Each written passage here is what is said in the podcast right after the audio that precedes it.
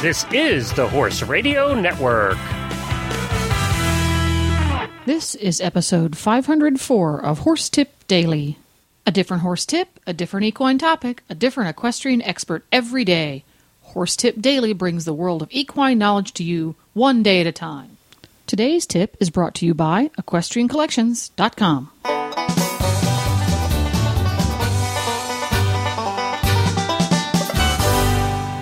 Hi, Coach Jen here, and thanks for tuning in to Horse Tip Daily. Today's tip is from Steve Davis. Steve is an AFA certified farrier hailing from Franklin, Tennessee. He is a current member of the board of directors of the American Farriers Association and a regular speaker at AFA conventions as well as equine expos and local and regional club meetings. Today's tip is all about that all too common dilemma of how to find a farrier when you've moved to a new area. But first, a word about today's sponsor, EquestrianCollections.com. When you need to resupply, replace, update, or invest in the stuff that makes your horse life possible, stop by EquestrianCollections.com first.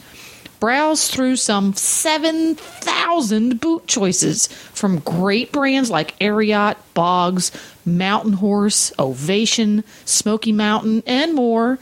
Outfit yourself in the latest and the greatest. And don't forget your horse. EquestrianCollections.com offers some 400 blankets, sheets, and coolers from Bucas, Amigo, and Rambo by Horseware, Hug, Kensington, Triple Crown Custom, and WeatherBeeta, just to name a few. Your horse will be warm and dry and stylish this winter. Not sure what type of saddle pad you want? Well, go to Equestrian Collections because they have over 600 different choices.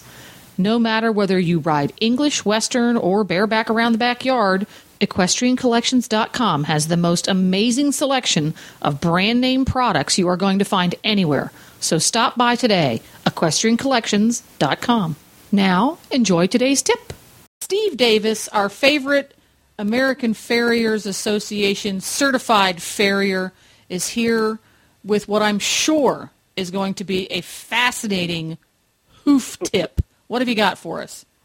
I am moving to another state. Can you help me find a farrier? A Ooh, I get asked that farrier. one a lot. That one, unfortunately, in these times, people are moving. We all lose horses by attrition, and they move, and they move to other states.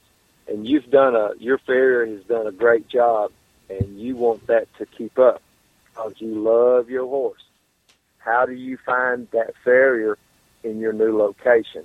And the answer that is farrier, if you are an American Farriers Association member, you can go to the www.americanfarriers.org and look up and click on Find a Farrier, and they're listed by states and names, and you can find a farrier in that in that particular state. If your farrier knows someone in that area, the best recommendation for a farrier is from another farrier. Oh, that's a good one. Simply because if, for me, for instance, if I've worked so hard on these on a particular horse and he is now leaving me to go to another state to another farrier, I want to hand him off to a competent farrier. Well, and you're going to be intimately familiar with their work and how it compares in style, et cetera, et cetera, et cetera, with yours. So it's very likely, especially if you're an AFA certified farrier who attends um, continuing education through the AFA, et cetera, you guys have a distinct advantage in that you are able to meet farriers from outside your area. Mm-hmm. You have common ground and you know where it is. So you can say that, you know, old Joseph over there in Utah – I met him at the meeting or whatever it was. You know his you know his competencies, you know his you know what school of farrier he comes from as far as what he's working with. And you know he you already know the horse, so that's really a great way to do it. So um, kudos to the AFA because that gives you guys the ability to do that. We have a great network along those lines.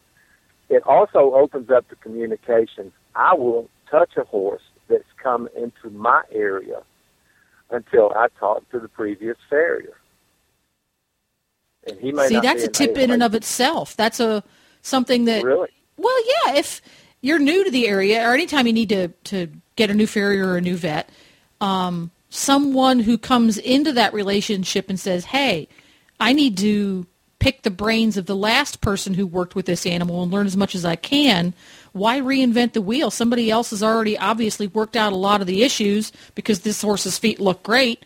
Uh, and that's just going to make you that much more successful that much quicker. It certainly does. And it, a lot of times it will save you so much time, so much money, and you can just keep on keeping on. This is one good thing that that I enjoy about our profession and being an American Farriers Association is this is that we do have that network and we do get to communicate and it helps the horse. It helps the horse and that's the bottom line. Had a great example of this issue at the barn where I keep Beaker. A young lady came into town. She's going to college here in uh, Lexington and was recommended a highly regarded farrier in the area he does a lot of show horses. Came out, shod the horse, didn't go well. Horse mm-hmm. lame, lame, lame, lame.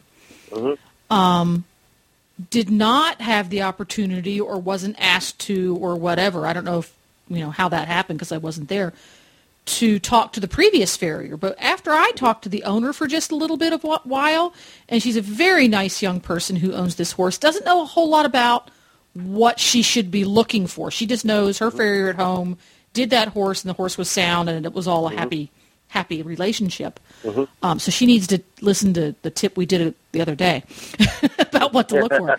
Um, but had that farrier either taken the opportunity or been asked to speak with the previous farrier, things might have gone a little bit better because me standing there looking at this horse standing in the in the cross I went, look, he's got kind of normal looking feet. I don't know what could have gone wrong. But apparently there are some very, very important subtleties in that horse's feet that when he is shod, if it's not done just so, you have a lame horse. So what a fantastic tip for farriers as well as horse owners that encourage the next generation or the next person that's going to come and work on your horse to speak with the new one. And one of the things that we did for years and years, because I was very, very lucky to have the same farrier for almost 15 years and developed a very good working relationship with him. And he actually taught me to keep note cards on each of the horses because he, he came out every three, four, five weeks. Sometimes he wouldn't see a horse, but once every six weeks mm-hmm. or eight weeks. And you know, he's shot, he shoes hundreds of horses. He said, "Jen, there's no way I can re- I can't memorize all these horses. Hello, I'm a human." So we kept cards on the horses, and each horse had the toe length and the hoof angle and the type of shoe and any special notes on this little index card. And he would write on it each time, and he'd hand it back to me, and I'd shove it into a little box. And it was a fantastic tool. Um, then if the horse moved on to a different farrier or if I sold the horse, you hand him this card. It's like, well, this is what's been going on with this horse's feet. So when good old Thunder, the uh, the Packer junior show hunter, goes off to his new home, the farrier that's going to take him over knows that he really does need to have trailers on the outsides of his hind shoes because we've had them on there for two and a half years because he was really getting sore in his hocks and we put those on. He's been fantastic ever since. That's going to save the new farrier from going, why the devil does this silly children's hunter have trailers on his shoes? You don't do that with show children's hunters. And he takes them off. And then all of a sudden, six months later, you have an unhappy customer calling you back going, hey, this horse is lame. What's the deal? Well, you took the trailers off his shoes. And by keeping those records, you've done the horse a favor as well as the owner. So that's a really great tip that has very wide ramifications. Very wide. And and you touched on subtleties. You would be amazed at the subtleties in each foot, in each leg that you're dealing with. It is it it is there's so many little things that go into shoeing that horse. And if you can transfer those to the next farrier, he can he can assess them, put them in his program for that particular horse, and you don't skip a beat. and that's the best way to do it. Yeah, why uh, why set yourself up for frustrations?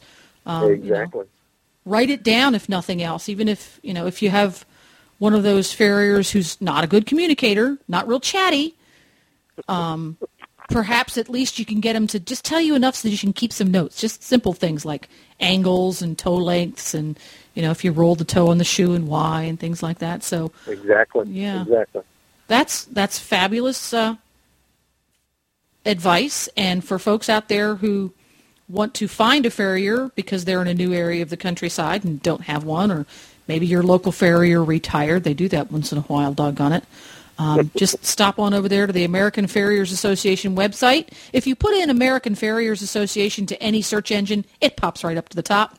Pops and, right uh, up. Pops right up. Just hit the old Find a Farrier button and uh, give give them a, an interview. Exactly. Once again, thanks a bunch, Steve. We'll see you around. My pleasure. Well, there you go. And thanks so much, Steve.